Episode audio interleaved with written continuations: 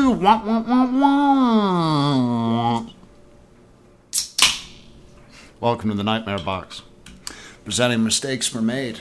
My name is Brett Bloom. I'm sitting across from the beautiful, the effervescent, the panda bear pants on the first night of snow, Polar bear.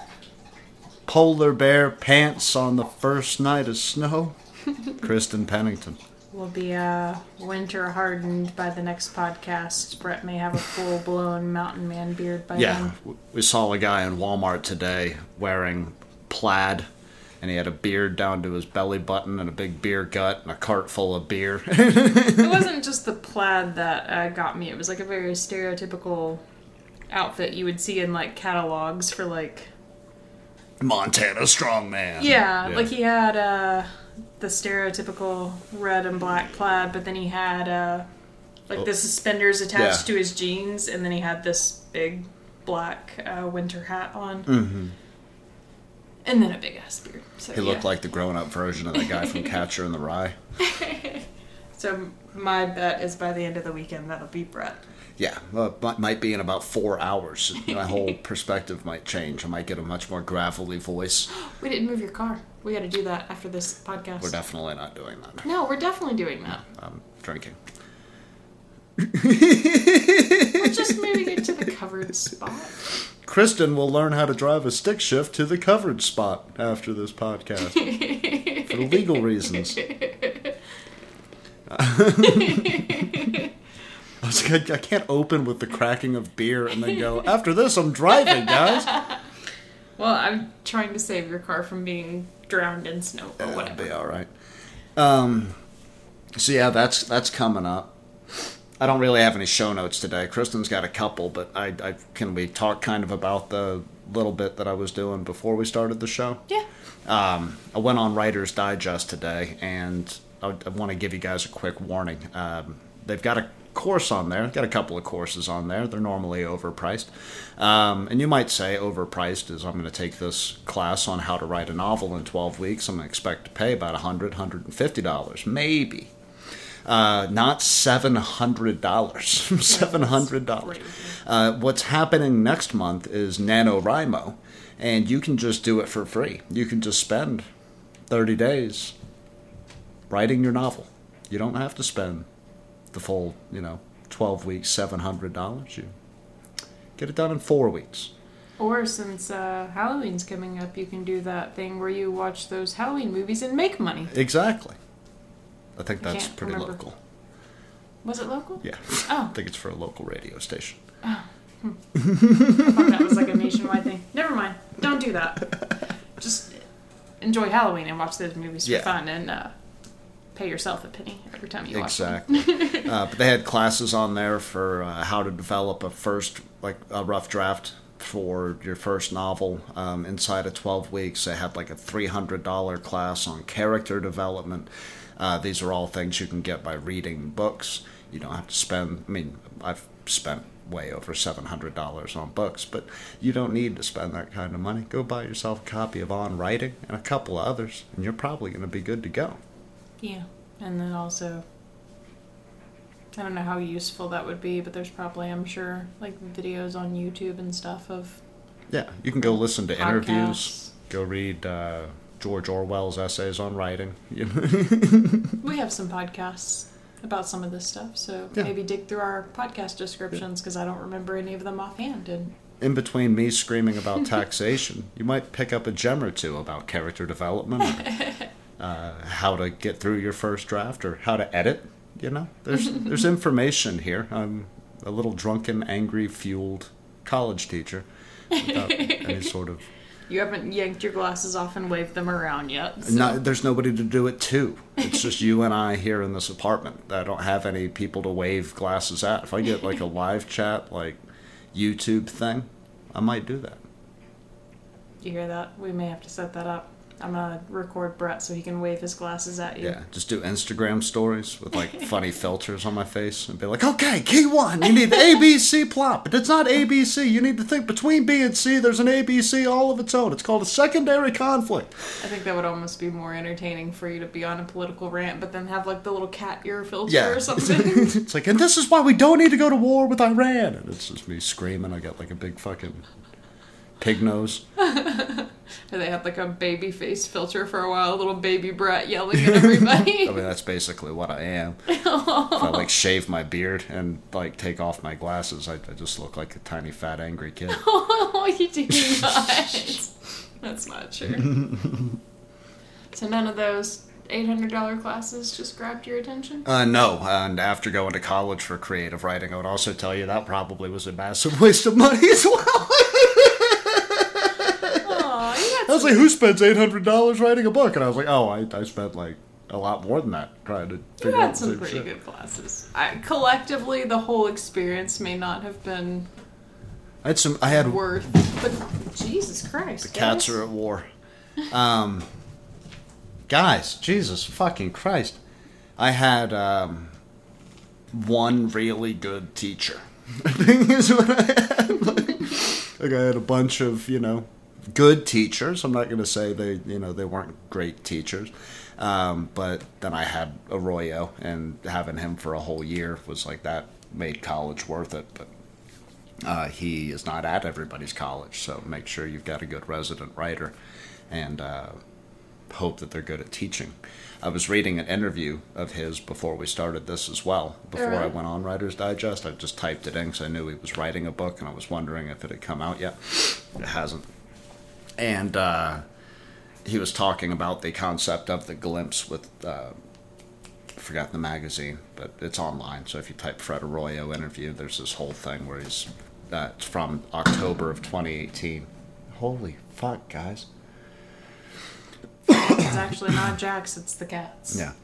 It's from October of 2018, and he's talking about like his biggest fault in writing, or uh, the issue that he has is putting the cart before the horse, and the biggest skill that he learned was learning to sit back and watch the horses like run through the sagebrush, and he's like try to collect those smells, the way that it glints off of the horse, watch the horse, and quit worrying about where the horse goes, and just kind of collect those.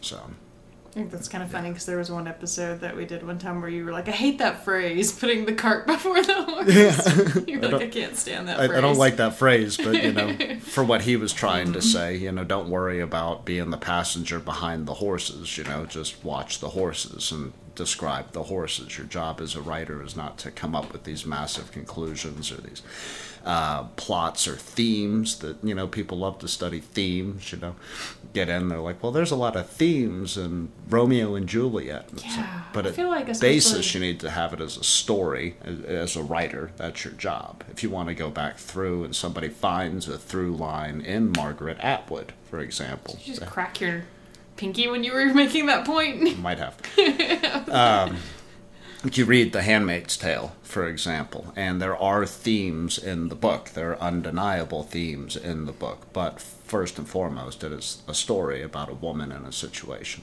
That's always irritated me. Like I know a theme can be like useful, especially like in an educational setting, but that always irritated me in I feel like high or my high school anyway was like notorious about that. That was always like the thing, like what's the theme? Like what are the themes in this story? I'm like I don't fucking know. Yeah. Like They tried to make me do that with like Catcher in the Rye. And they're like, "What are the themes in Catcher in the Rye?" And I was like, "I, I don't know. John Lennon makes really bad music. It depends on who you ask." I feel like that's like It's like kind of pissed off that one dude. Don't make me dig too hard for themes, you know. I feel like that's the thing they focus on the most in high school, though, and it's like, is that really the most important aspect of the No, story? it's not because that's subjective as fuck. Yeah, I think what they try to do at a high school level, it's good, um, is to make you think about what you're reading. But when they cram it all into one word, theme, you know, then, then you're expected to guess with everybody else's experience what the thing is.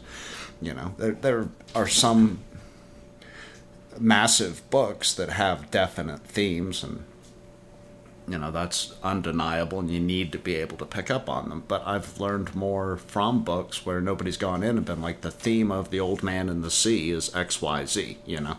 And so I'm not looking for XYZ. I'm pulling my own personal themes out of it. I'm relating to it as I should relate to it. Yeah.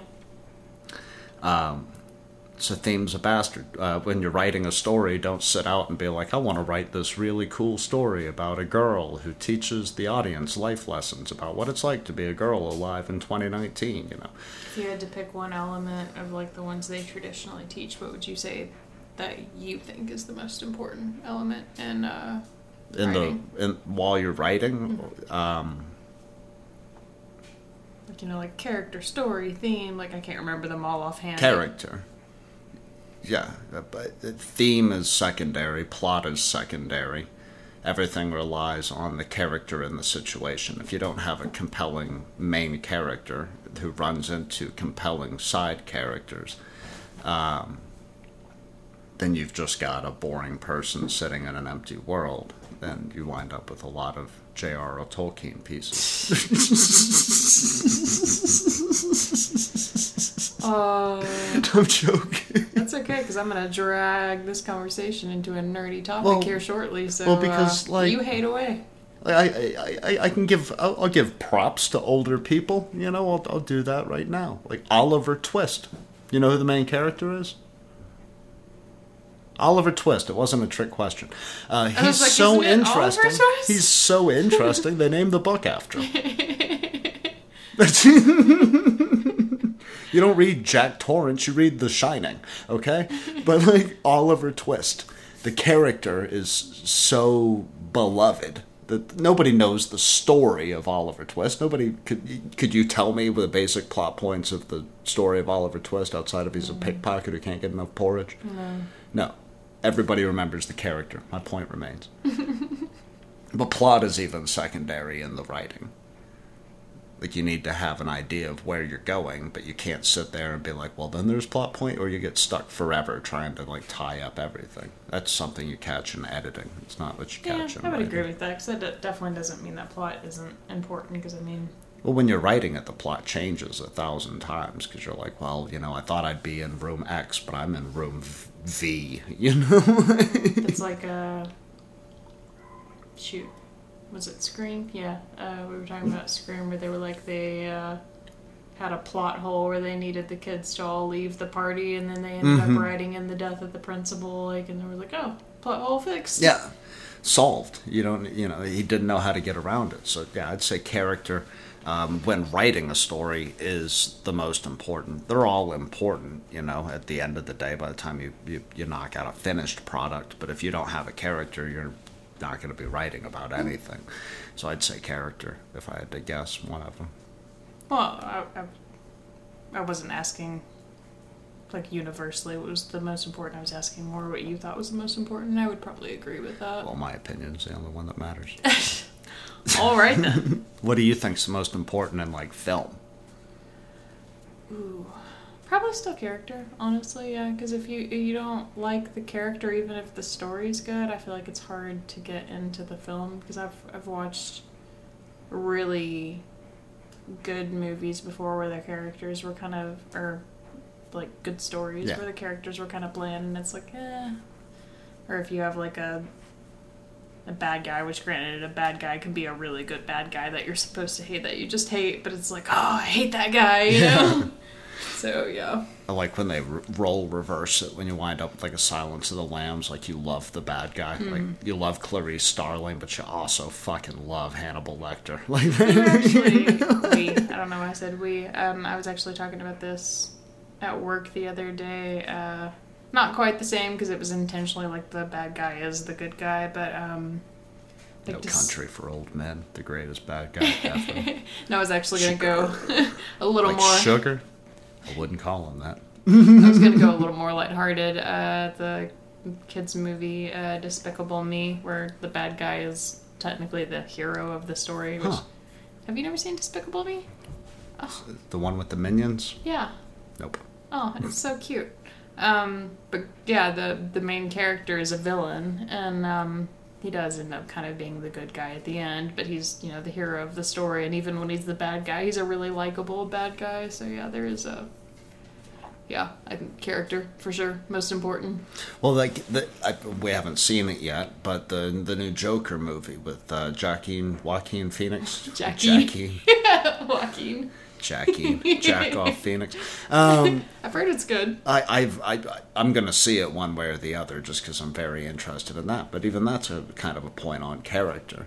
Is you've got this horrific bad guy, which the Joker. I, I know people talk him to death because yeah, Heath Ledger knocked that character out of the Oh, he's an park. iconic villain. I mean, even before they made that movie. Yeah, like even in the the comic books and stuff, Yeah, the most iconic villain of that universe. I've got the Killing Joke around here someplace, but um, th- like they're going to go back into that character, but there's not going to be a Batman. Like in the advertisements, he's meeting Bruce Wayne's father, so like Batman doesn't exist yet. You're just looking at this.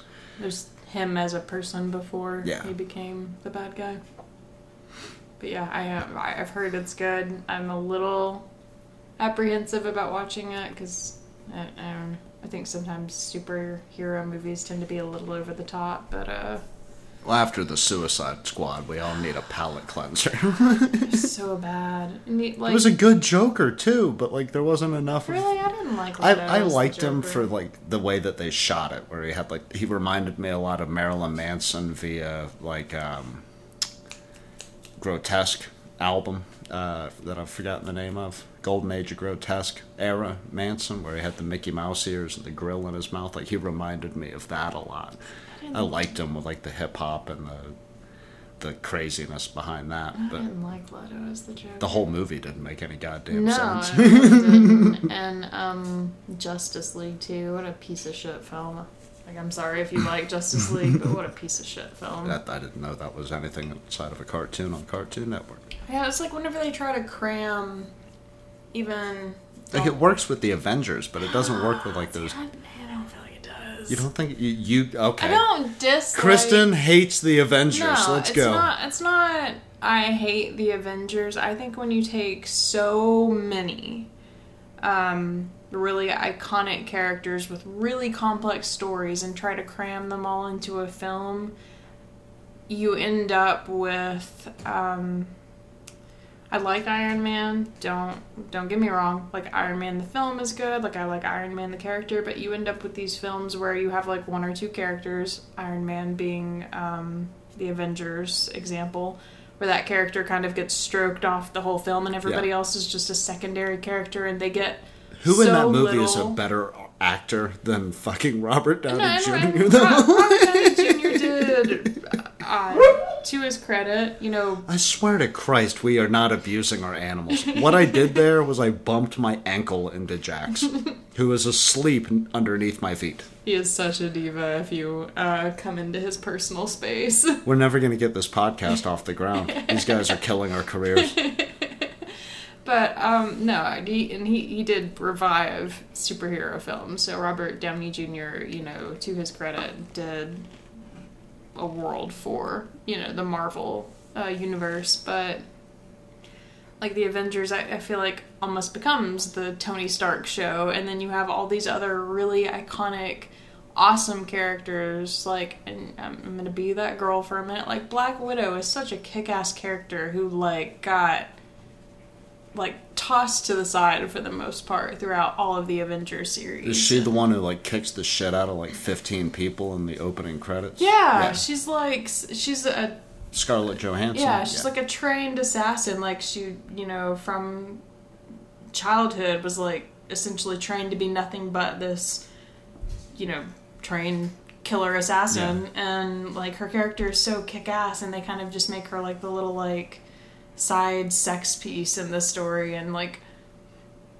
I don't hate when they do that when they like they completely miss the mark on like a brilliant opportunity. and I, I you haven't seen the last avengers have you Uh, I gave up after the second one because I saw what you were talking about start to happen. I really liked the first Avengers movie. I kind of like the second one, and then I said I'm tapping out.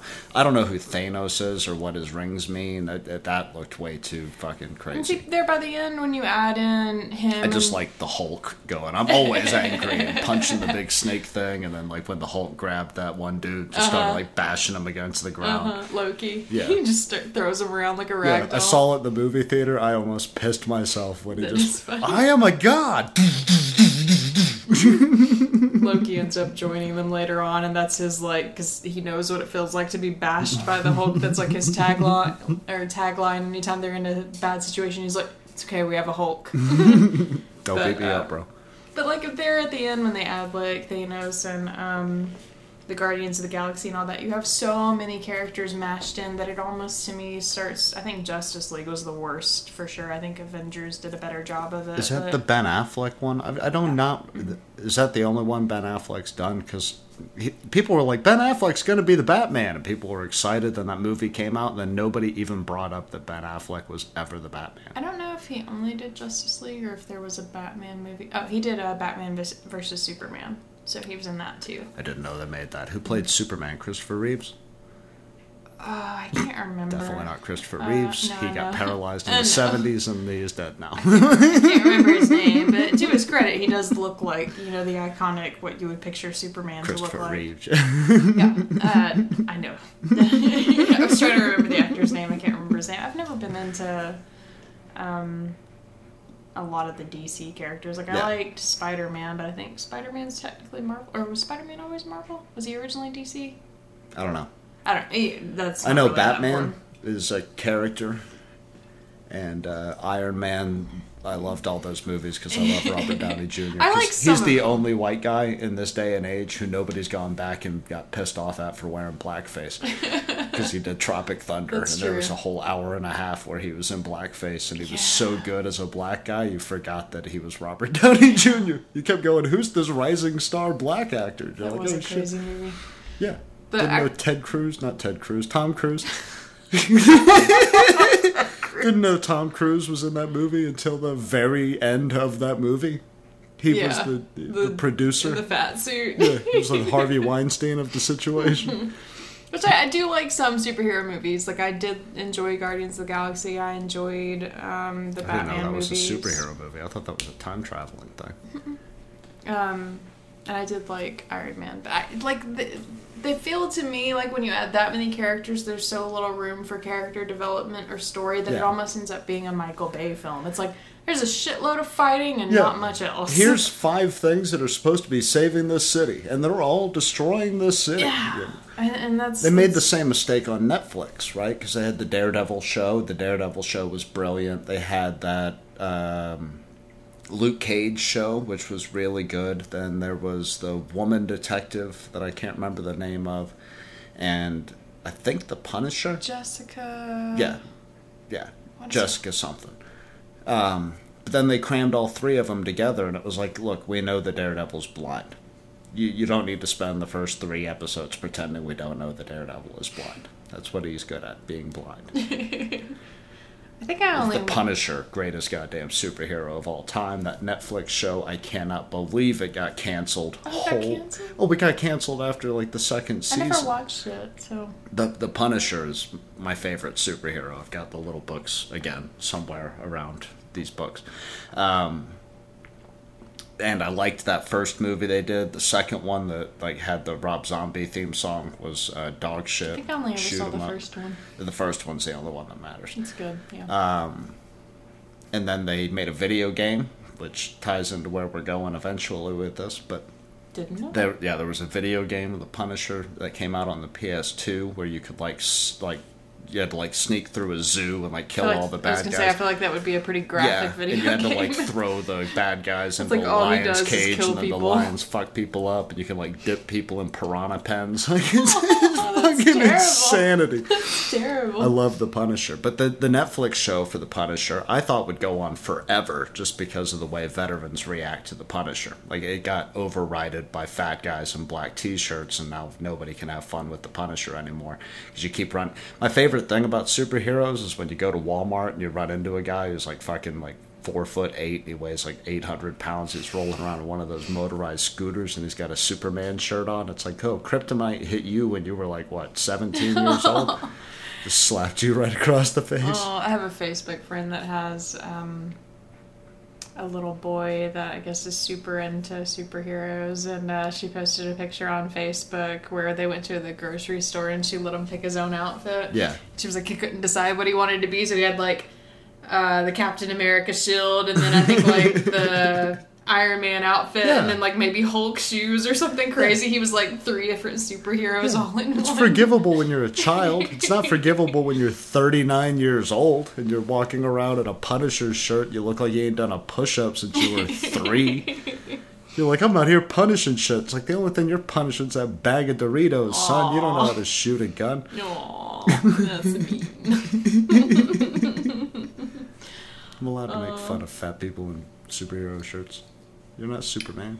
Sad. I saw those movies. Ooh, did oh, did you ever see The Incredibles though? No. Can't. No, Yeah. I don't think so. I was gonna say he grew up and got out of shape, and he was still a superhero. Yeah. But like the he he was, you know, a dad but at that point. if I was the. Punisher, I would not identify myself as the Punisher if I was anything less than complete ass kicking shape because it's pretty serious. Um, but continuing on down the road of characters, because I feel like we've kind of hit a theme here. Uh, do you have a, A favorite? theme. Ooh, how dare you? Do you have a favorite character?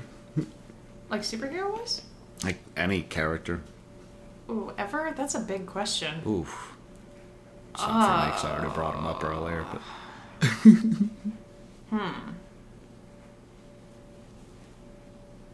God, There's so many movies. I'll come a- back at it next week. like- I'll ask you on the next podcast. I mean, like, I, I have a couple that immediately come to mind, but I was like, there are so many movies to choose from. That's Yeah. too broad of a question. well, write in, guys. Tell Like, us your I- favorite I- characters. And I'm a big fan of Lord of the Rings, so I really like the character. Dildo Baggins. I really like the Dildo character. Fagface. I will beat you. I really like the character of Aragorn. He's always been one of my favorites. And then, um, like Harry Potter, Hermione was super kick ass. So I like that. Like strong characters who have a lot of depth to them. Um, I don't. I don't know. It really depends on like the genre or what we're talking about. There's so many to choose from. There's There's, so many good characters Yeah. that people have created. I think in film, um, my favorite bad guy's ever gonna be Chigurh. Like I, Mm. I, I, it's gonna take me fucking forever to, to, to top that. Uh, probably also in books. Now that I think about it, he's a McCormack, he's a Cormac McCarthy character. Um, but outside of him, like I'd have to go like Michael and The Godfather again, both as a literary and as a film. And um, shit, I had them lined up in my head. Name's gone, but the main character from Palahniuk's Survivor, just because uh, Branson. It's TB. I can't remember the yeah. I can't remember his name, but those would be my favorites. Why that one? From Survivor? Read, yeah, I haven't read Survivor. Why he that one? um, is the last person alive, the last survivor, if you will, um, of a death cult, like a religious death cult, and he is um, very nihilistic. Like he hates the fact that he didn't kill himself, but like the celebrity that comes with him not killing himself is so overwhelming for him that he just you, you- he's a character that you hate almost immediately uh, because he's hijacked an airplane in the first chapter and he's getting ready to kill himself on this aircraft carrier or not an aircraft carrier this aircraft that he's stolen. Um, he's going to crash it into australia. So you know he's going to die. You don't like him immediately. He doesn't get any better. Like he, he has like this whole chapter where he's fantasizing about like having sex with the bodies in the mausoleum, and he's a disgusting thing. But there's like this attractant to him that I've always. Not at all what I thought that book was about. Yeah. Well, it, it's technically about him crashing this plane, but it's the flashbacks that lead up to him hijacking the plane in the first place. And because he's the last survivor of this death cult, and there's somebody out there killing all of the other survivors that makes him the last survivor of the death cult, um, like the the about face that happens about three quarters of the way through. Like you have this massive plot twist that should have come in like the last ten pages, and then you have to fall in love with this other character. His love interest, fertility, is deeply is sickening. But like it, it creates this. I, I I love that book, so I would have to put him. Tender Branson, got it. Tender. What a strange name. Tender's a rank that all the men, all the boys that left the colony had. So they're all tenders, and then all the boys that stayed were Adams. And then there were names for the women too, but I can't really remember the women's name. Her name names. is Fertility. Her name is Fertility Hollis. Strange names. Yeah. Chuck Palahniuk, strange person. Brought us Fight Club, That's true. where uh, the main character of Fight Club, nobody knows. Nobody knows what his fucking name is. I am Jack Smirking Yeah. Revenge. I do think that's funny. He refers to himself as Jack, but that's not his name. No, he reads it in um, like a National Geographic or a almanac of some kind in the house, but he's not Tyler Durden, so he has no name. Chuck Palahniuk's one of Chuck Palahniuk's greatest characters, no name. There you go. Next time you can't think of a character name, You don't need one. just don't name him. Never acknowledge it. One thing we do know, his name was not Robert Paulson. Is that other guy's name? That guy's name was Robert Paulson. it's also not Big Titty Bob. nope, nope, that's Robert Paulson. Oh, is that his real Yeah. name? Bob had big tit, or Bob had bitch tits, yeah. But his name was Robert Paulson. I don't know why. That'll always be one of my favorite lines. that meme of them his hugging. tits, yeah, his tits hung the way gods would hang. I think is the line from the book. I like, I don't think that's in the movie. I don't remember that line. That's got the famous, um, the line that got cut for the movie, um, where Marla in the film turns and says, "I haven't been fucked like that since grade school." Since grade school, I don't know what's happened to my tongue today. in the novel, she says, uh, "I want to have your abortion." It seems worse to me. The abortion line? Yeah. No, the, the that was the one in the novel. Oh, okay. Yeah, they wanted him to cut it. You can't have I want to have your abortion between two people who just had sex. You have to have something else. And he said, anything else? And they were like, yeah. So he wrote in, I haven't been fucked like that since grade school, which implied that she was like raped in grade school. Which is a lot worse than an adult woman deciding to have an abortion. Yeah. Okay. Yeah. Chuck I was, Palahniuk's characers are fucking I was thinking- heavy-handed. I was thinking of it as uh, two grade school kids fooling around. yeah, I guess. Ooh. Uh. So I'm gonna I'm gonna drag Brett into the nerdier realm of things today. This isn't a topic we normally talk about on our podcast, but no, we're not talking about Halloween. We're talking about video games. Why are we talking about video games? Uh, Brett and I, or Brett mostly, has been um, playing the game Doom, Yeah. which apparently I guess was popular way, way, way back in Kristen the day. Kristen did not even know that Doom was a thing. Like No, my dad, heard of Doom. yeah, my dad was Air Force Special Forces. I think we've covered that a couple of times. And he would go off to Turkey, and while he was in Turkey, he would buy games so that he could keep himself entertained while he was in Turkey. So, like the first PlayStation that we had, the PS One, if you will. He brought back from a deployment, and on one of his deployments, he came back with this big box filled with floppy disks that was Doom. In Doom, the original, for uh, you uneducated, uncultured swine out there in the world that I didn't know even existed, was one of you. massive in the 90s. Um, to the point where the Columbine shooters were able to take the code from Doom, build a model of their school, and practice shooting it up. So Doom has been blamed for some horrific shit for almost 30 years. Literally never heard of it. Yeah. Um, but you understand how it might turn somebody into a violent psychopath now that you've watched me play it. It is an intense game. Um, yeah, again, vastly different childhoods. I think my first PlayStation that I ever owned, I was like 11 or 12, and I owned the PS2. I grew up on like the Sega and Yeah. uh, the Nintendo. Yeah, we uh, had the game series. N64. I, I had the, What- Super first Nintendo. game we yeah, the first game we had for the N64 was Duke Nukem, and I have a memory of playing that with my dad, like sitting on the floor, and then uh, my dad shot up all these bad guys in a strip club, which had strippers that were like these like pixelated like 2D, you know, girls like just kind of like slugging their shoulders, and uh, you had to kill all the aliens. And then I remember distinctly, just because of how fast it happened, Duke Nukem goes, Well, looks like the shit just hit the fan. And then I heard the door behind me open, and my parents just started arguing. so those are forever fused Doom and Duke Nukem. Yeah, the only uh, games I had on floppy disks were um, my mom was really big into educational games, so I owned like a ton of games where you were like an explorer out in the, you know, My mother was one of she was a first grade teacher back when I was a kid. So uh, her big thing was like this brand new thing called Hooked on Phonics, and then my dad was Special Forces, and I had those two worlds. It was like see, spot, run, and my dad's like shoot that motherfucker over there. was. It wasn't. It didn't feel like an educational game. I can't for the life of me remember what it's called. Where in the world is Carmen Sandiego? No. That's an educational game.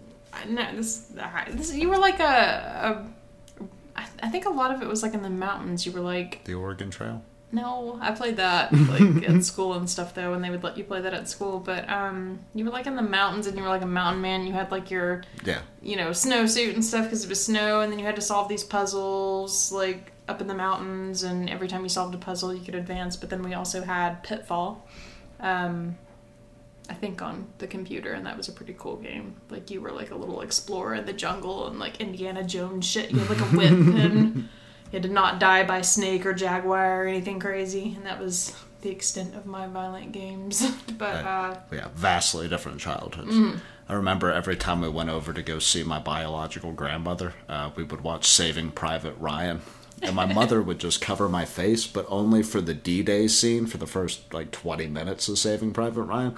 And then I was left basically by myself to watch the rest of the movie, which is about as intense as the first 20 minutes of that movie by myself. So, like, sniper getting shot through the face. I'm like six years old. Like, holy fuck. They shot that dude again, like, every summer. still have movies, but uh, My 13th birthday present, The Godfather, disc collection. set. Sat on the floor, watched that with dear old dad and Scarface. And I would, like, go into the sixth grade and I'd be like, hey, guys. I was. No, sixth grade is when I first watched The Godfather, but I would go in there and try to talk about The Godfather with other sixth graders, and they're like, we don't have a two and a half hour attention span to follow The Godfather. I don't think I watched that until I was older. I think you watched it for the first time with me. No, I told you I'd seen it before. my, my dad likes those kind of movies, Yeah. so I had seen it before, but it had just been a long time. But anyway, video games. So yeah, we've been playing Doom. Sorry. And um, my question to you, as a writer, how important is storyline when it comes to video games? Um, it's key in everything but Doom. yeah, I, I mean, granted, I've only played little small snippets of Doom, but I feel like there is no storyline. It's D- just don't die. Doom is like you woke up here, go find out why you woke up here, and then you get there and you're like, oh, we're we've opened the portal to hell. That's as deep as this gets, and then you just keep shooting stuff. Gotcha. Yeah. But really good video games, like the ones that really hold on to you, have incredible stories. Do you have any that stick out to you? Um, Red Dead Redemption and Red Dead Redemption 2. I'm not a massive video game guy. no. I play a lot of just like Battlefield and Madden, and it's like, okay, well, you showed up, or hey, you're playing football. Like, um, I really liked like all the Grand Theft Autos are incredible. Like, if you, I I know it looks stupid to anybody who's never sat down and played the story mode of Grand Theft Auto it's uh, more than just shooting civilians and raping hookers and beating them to death with bats, all of which you It's can It's about do. what it looks like, I though. mean, that's what it looks like. But if you follow the stories, like they're incredible. Especially five, which has three different main characters that all have ABC plots that all intertwine with one another. It's when I was um, a junior in college, I had to take this professional writing class, and we had to write a resume to a company. But once again, I uh, got my degree in creative writing with a minor in writing, so there's not a whole lot of companies I thought I could apply to. Until I found out that Nintendo was hiring in Seattle, Washington. And I was like, well, fuck. I could do that. write a side plot, write a mission. Okay, cool, man, I got you. Because you need us. I, I know people like to pretend like it's a dead craft, but literally everything you watch involves somebody with my expertise. So we surround you everywhere. Do you think? Um, What's yours? You're the video game hang on, person. we're gonna flip around to me in a second. Do you think? Because we can't really talk about the way it's shot, because video games clearly aren't shot. Well, Either they're uh, Definitely filmmakers that are creating those. well, animators. Um, which you know, I guess animators are technically. Well, I would find world. somebody like you and be like, "How would you do this?" and then try to animate whatever it is. Yeah, but um, it's not literally shot with a camera. You know, it's a world that's created and rendered um, by graphic designers and animators and stuff like that. So, Except for Grand Theft Auto. so um, we can't really talk about the way that it's shot, but um, like Doom, for instance, is first-person perspective. Yeah, So do you can't think? get a camera into hell.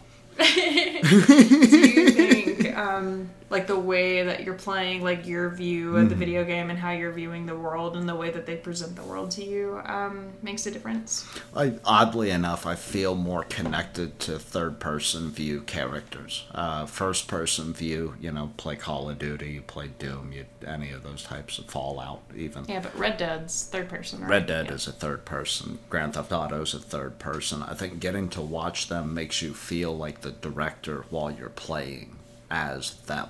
you Yeah. know? If you're holding the gun and that's all you've got on the screen, then like you're feeling like this is me and I'm here, and the plot is secondary for most of those types of games. If I had to guess. yeah i mean i guess it depends on the game i don't know i, I, I don't have as much experience with the types of video games you play um, Uh, horrifically violent, yeah horrifically violent i, fast paced. I, I want to cry myself to sleep I'm playing them after 10 beers and I'm just stomping ass. I kick hand me the ass at Doom I'm when like, I'm no. hammered. I don't know what it is. Get ready for this. Your turn. I'm like, no, please don't do that to me. But um, okay, so as far as story, um, like to me, that's honestly the most important part. Like I, which granted it, that partially may be because I was a kid, I am horribly nostalgic for, because I grew up on a Nintendo. That was my first game system and uh, Sega, and I am horribly nostalgic for. Uh, a Link to the Past, I think, was the first Zelda game that I owned, and then Ocarina of Time was the Nintendo 64 after that. And if you go back and look at those games now, the graphics are really not very good No, compared no. to modern. Well, we were talking earlier about I've still got the PS3, and it's like, why do you keep it? It's like, the games are awesome, so the second I get a working controller, I might go back, despite the fact that the graphics are dog shit compared to them. yeah, and like if you go back, especially um, A Link to the Past, because that was on the Super Nintendo, I think, the graphics are just horrible. Like Yeah. the scenery, the characters, or everything are these tiny little pixels, yeah. you know? And around on squares. Yeah, and I love that game. Like it's one of my favorite games because the story is so in depth and developed, and like I really enjoy it, and you like really love the main character, and um, like even Ocarina of Time. Uh, this Brett makes the most noise getting beer. Sorry. um, Ocarina of, I think, yeah, yeah, it's Ocarina of Time. Um, like you really connect with all of the characters and you get to know all of their little mini worlds and stuff like that. So for me, um, for sure, story is hands down the most important.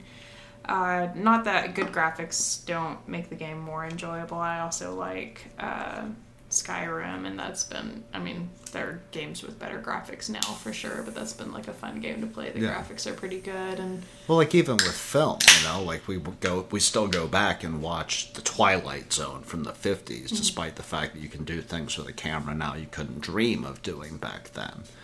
to be fair, those are very well done, though. Um, Well, so is Ocarina of Time, or yeah, yeah, no, I, I for the time, the graphics were incredible. So I don't look back on it and go, "Oh, those suck." That's like, um, Like people used to like go Vice City, blew my goddamn mind, and then you go back and you watch Vice City, and everybody's just got circles for hands, and he's like holding it. My favorite example is uh, Nintendo 64, um, 007 GoldenEye, the first-person shooter, the James Bond game. Uh, the AK 47 in that game looks like a pencil. It looks like you are just waving a pencil at people shooting blocks. I can't remember what the game itself is called, but while you were playing those type of games uh, on the Nintendo 64, uh, whatever Mario came out uh, on, I think it might have been the first Mario game they put out on the 64, where you go into the castle and you jump into the paintings and stuff like that. Oh, we remember. had that one too. Yeah. Super Mario 64. Was that all it was called? I think Just so, Mario? yeah. Yeah, I remember whenever that came out, everybody was like so hyped about the way that Yeah. it looked, and you go Fucking back, mind blowing. you go back and look at it now, and it's like it's not that good. It's me, Mario. me. But um, yeah, It's like, like, that thing looks like Toad. Like I feel like they got it better the first time back in the old days when he was just chasing Donkey Kong. But that's why I was curious how you felt because you're a writer, and like RPGs are my favorite Yeah. um types of games, and they're Those are my favorite things to use in Doom. Rock grenades right there with I'm you. thinking role playing games, Yeah, but you know. but they're heavily reliant on the storyline. Like I, I haven't played any of them since probably ten or maybe eleven. But I was like really big into the Final Fantasy series games whenever I was a teenager, and those are totally reliant Yeah. on the storyline and the characters and all of the stuff going on with them. And um, Final Fantasy Seven, ugh, the story, like the villain. You want to talk Yeah. about good villains? The villain. But um, Mafia 2. Great bad guy. But I, I do think the way a game is presented and horror games specifically Yeah. makes a difference. I Again, I'm still not speaking on Resident Evil, but if I had to pick a like The Last of Us and Resident Evil, uh, any of them, uh, fucking phenomenal when it comes to character and storyline. I don't know enough of them to expand from there. Sergeant Stern, that's all you're. I haven't played them, so I don't know. But I remember um, I, I personally do not like uh, games where you have to only play from first person perspective. Like the thing that I like about Skyrim is when you're out running around, kind of playing in the world, you can switch to third person perspective. And I tend to like playing games where you can be like an archer and like shoot from a distance. So like I'll switch to first person specifically to kill things, and then Yeah. switch back out and um, like horror games whenever you cannot switch out of the first person's perspective give me so much anxiety That, that's why the first couple of Resident Evil games were the shit. Because, like, not only could you not switch into first person, you couldn't walk outside of, like, these very blocky walking movements. And so, like, you couldn't aim. There- There'd be a thing on the ground, and you could look up and look down, look left and look right, but your camera was in the corner, so you had no fucking idea what you were shooting at. Like, how am I supposed to gauge? Because that thing's like four feet away over there in the corner. How the fuck? How I, I, how, how can you put me over the shoulder? Maybe can I? see i don't mind over the shoulder too much that doesn't bother me too much which i, I will Well, that's what Resident Evil changed to, and it makes it a lot Really? easier to shoot things. But you still can't get directly behind the gun, I don't think, except for this one. It was called Raccoon City. I think that was a first person. Then they did one on a boat. I remember those from Blockbuster. Um, but yeah, it, it, it, the first Resident Evil game, like you you couldn't see shit. Like you'd walk through a door and walk to the right, and you had to wait for the camera to like switch angles. So like you just walk to the right, there could be a dude right there. and You're just getting eaten. See, but, but to be fair, okay, like first person perspective makes it so much easier to aim to shoot. I'll agree because, like I said, whenever I'm playing Skyrim, I'll switch to first Yeah. person to shoot things. Um, but like when you have to play the whole game that way, though, I don't like that. Like older graphic games, that might be different. Like when they didn't quite have it down, but like. I remember, which this is an older game too. Um, my oldest sister and I used to play video games together all the time. That was kind of like our little thing we bonded over, and we rented, I think, um, the X Files video game. I think it might have been on PlayStation. I don't remember though.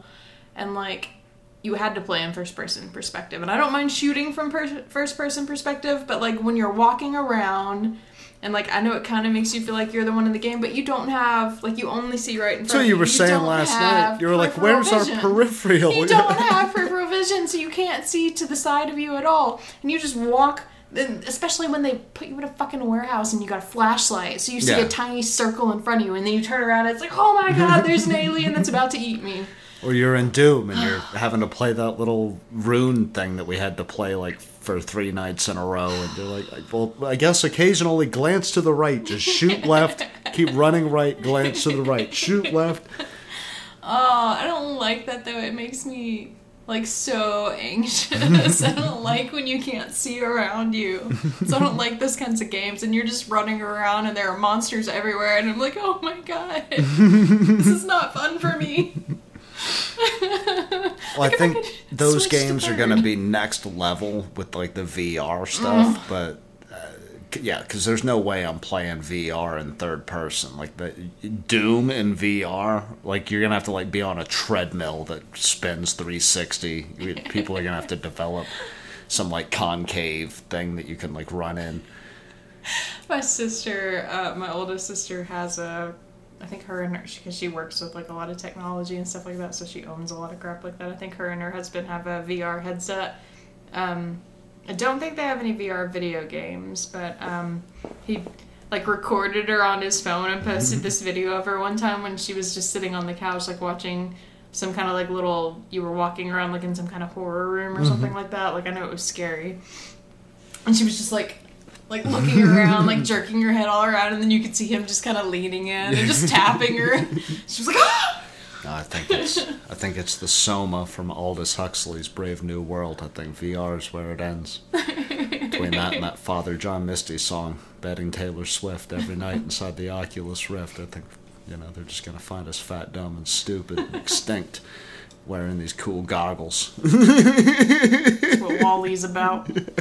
no shit. You, you haven't I thought seen WALL-E WALL-E? was about pollution. Well, it is, but um, the people leave Earth because they've destroyed the Earth, and they go live up on the spaceship, and they get so comfortable with um, essentially technology doing everything for them that they just live on the spaceship, like they never leave, Yeah. and they have their essentially the plot of the Matrix. but they, they have um, instead of like literal wheelchairs these beds that kind of hover and drive them everywhere they go so nobody walks anymore and they have it's not uh, goggles or anything like that but they have electronic screens that Yeah. are always in front of them that do everything for them they order food from it a robot comes up and brings them their food robots clean behind them and all this stuff so everybody on the ship is super fat Yeah. and um uh, you know WALL-E's one of the robots that's the main character of the story and he's uh, uh, in love with Eva who her mission she's like a robot that's supposed to go to the earth and see if there's life and if life is sustainable on earth so she finds a plant brings the plant back to the ship and her job is to be like hey it's time to go back to earth Yeah. like there's life on earth again and WALL-E's like in love with her, so he's following her everywhere she goes. And they um, accidentally knock one of the dudes that's on this hover chair off of the chair and onto the floor. And he's like, "Oh my god!" You know, like trying to figure out how to get up. And then he realizes, "Holy shit! I've got legs. I can walk." so uh, yeah, that's that's a Wally. All the people are too fat because technology does everything for them. Yeah, I think that's where we all get killed. Mm. It's the Soma. But back to video games real quick because I had one more question. Um, did you ever play? Because that was like a. Well, you did say you played Resident Evil video games, so um, but like video games that were like based off of really popular films, like Yeah. the Godfather video game. There was a Godfather and- game. There was a really cool Scarface game um, on the PS2 where like you had to like you watched me play the Madden thing um, from while you were editing Yeah. or something, but you know you go to do the kick and that thing like scrolls up and you gotta like hit it top and you gotta hit it bottom. That was the system for selling cocaine in Scarface. So you would have to go find cocaine people and like at first you're only like selling like fifteen dollar bags or whatever it is, but then like you get up the chain and you got to like sell whole kilos for like X amount of money, and where you hit the scroll thingy was like, How much money you got? yeah, That's crazy. yeah. The Scarface game, the premise was Tony Montana didn't die at the end of Scarface. He survived the final shootout, which would thus make the whole movie uh, not matter anymore. you have to rebuild Tony Montana's empire. Um, there were probably better ways they could have gone about that. Like, uh, started you out just playing the plot of Scarface and still had you get killed at the end. So, do you like those kinds of games, or do you find them hard to get into because the original story is so iconic? Well, I, I haven't really played a whole bunch of them. Like the Godfather games were really cool because you're not playing as Michael. Like Mm-hmm. Michael's the Godfather, and the the movie kind of takes part around what you're doing, and then the Godfather two, and all the way until. Um, the mafia games and stuff like that. But those Godfather games, you'd see the events from the movie or like the baptism by fire that's in the Godfather, that famous scene where the baby's getting baptized and all the other family members are getting killed or the family enemies. Um you're like driving people to the places to like go kill the other heads of the family, and then they'll go to a cut scene, and you'll see the famous shooting on the courthouse stairs where the guy's uh-huh. dressed up as the police officer, but like you're the getaway driver that's waiting there after he kills the dude. You gotta like scroll out. Hmm. Yeah, that was a really interesting way of doing it. But outside of those two, off the top of my head, I can't think of any like film-based ones that I've done. See, I don't, I don't typically enjoy film-based ones because I feel like when there's already a fully established story, it's kind of hard to really get into it. Which, granted, they did kind of a bad job on that game, but I, I know when Lord of the Rings came out, um, the very first video game they tried to put out, I think you were playing as Frodo, and I just I didn't like the game at all. Like, and it wasn't a very well done game either. But like, I don't like. Cause it's like you already know the world, you already know the story, and like it, to me, it's not as exciting. Yeah. Um, I did like. In the background, I think it was like on the Game Boy. Oh no! Just don't do do do do. Oh, no. You had to like jump from like flamingo to flamingo or whatever the fuck those things were. Oh, and then your dad dies. That's sad. Oh, they're all they're all revolved around my father. I'm in, in the video game. Because Mufasa dies. Uh, there, there was a Star Wars video game, I think that was on 64, that I kind of liked because just that was fun, like flying the little ships and shit. But Yeah. yeah other than that, I'm not a massive fan of um, yeah video games based off of movies. Like I, I feel like to me that kind of spoils the fun of learning the plot. well, I think you have to do kind of what the Godfather game did, where you have to approach the plot from a different angle. So like. You're never gonna be Michael Corleone. There's no fun in being Michael Corleone. Uh, there's fun in being like a henchman in Corleone's gang, where Yeah. you're having to like partake in all these things, like the bombings or the shootings and stuff. Yeah. I think in the Star Wars video game, you weren't a real character either. I think you were just a, a made up character that was kind of like in, you know, the fight. Yeah. Uh, there was one more that I was thinking of, and now I've blanked on it. Yeah, The Friday the Thirteenth video game. They have a Friday the 13th garbage. video game? Garbage. Who it do you was play meant. as? It was meant to be a massive multiplayer, like it's only online. I've got it. I've just got to re-download it on the PlayStation. Uh, but the problem is I don't have a headset, so you're so you're like Yeah, you one do. person plays one person plays as Freddy, not Freddy. Fucking one person plays as Jason, and then everybody else plays as the camp counselors. And your job as Jason is to kill the camp counselors, and then your job as the camp counselors is to like stay alive for 15 minutes Oh no. but like the game is not fully fleshed out like it never feels like you're actually like in control of what the fuck is happening and jason can like teleport to a different spot in the map and then you know like sneak up on people and there's like kills that you can do that- wherever you are i played it for like a weekend high as fuck I was just sitting there like doing bong rips all night, and I was like, "I'm gonna buy the goddamn game." So I bought it, and I was just stoned, and I couldn't talk to any of the other camp counselors. And then I was Jason, and they never told you how to kill anything. And I was like, "I don't, I don't know what to do in this situation." Aw. Uh, that's an interesting concept. Yeah. Though. Like if it had been It executed sounded like a beautiful video game when I bought it, like three o'clock in the morning. Uh-huh. back when I uh. used to be a mischievous drug abuser. For shame, younger bro. For shame. Do you have a favorite video game? Come back to me. I know you don't play them a lot. Um, mine's probably currently Skyrim. That's the one I play the most. But if I had to pick an all-time favorite, it would be A Link to the Past. Very that one. I don't know why. It makes me weirdly very nostalgic. No. No. I thought it was going to take you a lot longer to answer that question. I was going through my like Rolodex because I do have a lot of video games because I've been playing them my whole life. tinker with them but- for 15 minutes and then call it a day. yeah, I'll, I'll play this and then I get bored and you know occasionally. like, I'm not a diehard video game guy. I have a I'm big reader and film watcher. I have a headset, and I think you do have a headset. We're gonna figure out how to make that work, and then The we're Jason gonna, game? Yeah, we're gonna go kill Yeah. some things. Well, the issue immediately with that one was you'd get on and all your teammates would be Korean, and you're like, even if That's a I, problem. yeah, even if I could communicate with you guys, I, there's nothing I can do here. Zimbabwe, Papa, what was Zimbabwe? And it's like I don't know what the fuck that means, but I know that I'm catching a machete in my asshole right now. uh, wish that would be cool if they had a Friday the third, or not sorry Friday, um, Nightmare, on Elm. Yeah, that would be cool. Like running around. See, that would be really fun. You could play as Nancy. Your job is to go through the nightmare world. Like you, that would be a legitimately awesome video game. You don't have to borrow from any of the plots of any of the movies. You just have to bring in a couple of the kills for some cut scenes. Like Johnny Depp still needs to get sucked into the bed and spewed through the ceiling.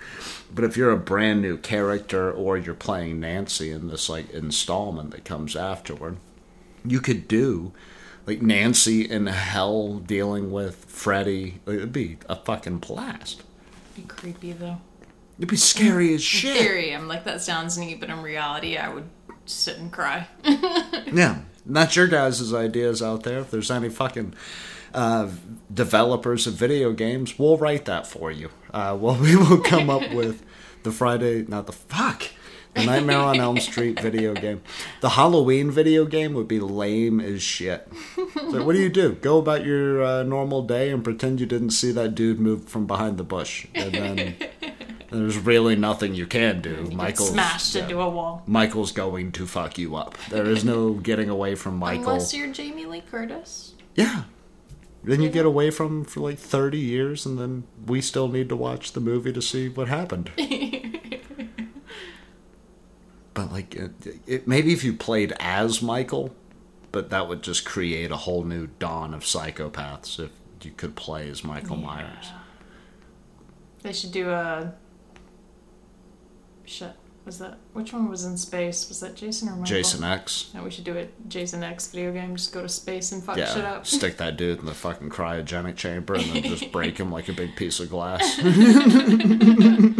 I'm surprised they didn't. I mean, I, maybe they did, and I just don't know about it. I'm surprised they didn't do a bunch of video games over those for how many movies they did. I think they were like old video games, but like scrollers Mm-hmm. and stuff like that. Things to contemplate.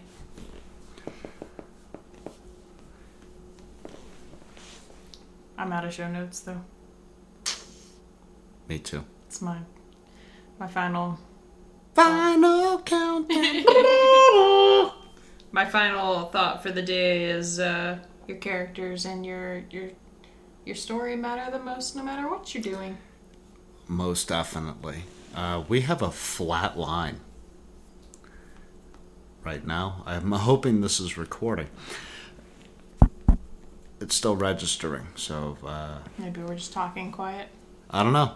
It's still going flat, but uh, let's do plugs. I just opened it up and it looks like we just died a death, so I'm hoping this is all getting captured. Uh, Find us over on Facebook at. Facebook.com slash Nightmarebox Productions. You can send us a tweet over at Twitter. Tell us about your favorite character. There, oh, all our levels just popped up. I'm sorry that I hit the microphone. Um, you can find us over at Twitter. You can uh, send us your favorite character from books at, uh, at Nightmarebox Pro. or write us an email and tell us what your favorite character of all time is at. Nightmare Box productions at gmail. Uh, you can swing on over to Instagram, send us funny memes of your favorite characters.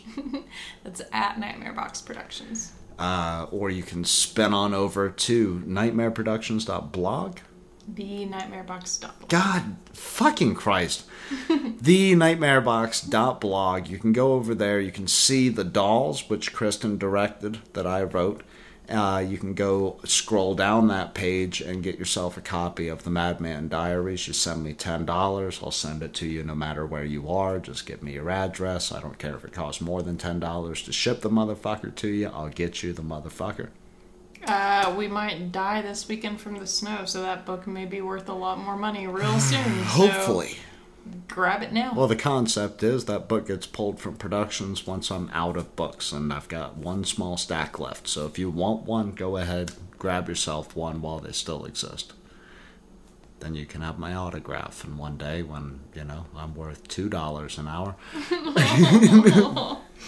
you got anything else, my love? Uh, my YouTube is youtube.com slash Kristen Pennington. Or Cash Pen at Twitter. me outside. what?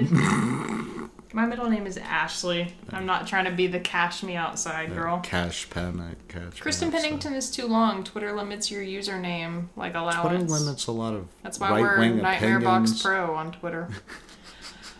Nobody cares about your right wing opinions. Anyway, uh, cash us next time. All right, love you. Yeah, love you. I love you guys, and we'll talk to you in a couple of days.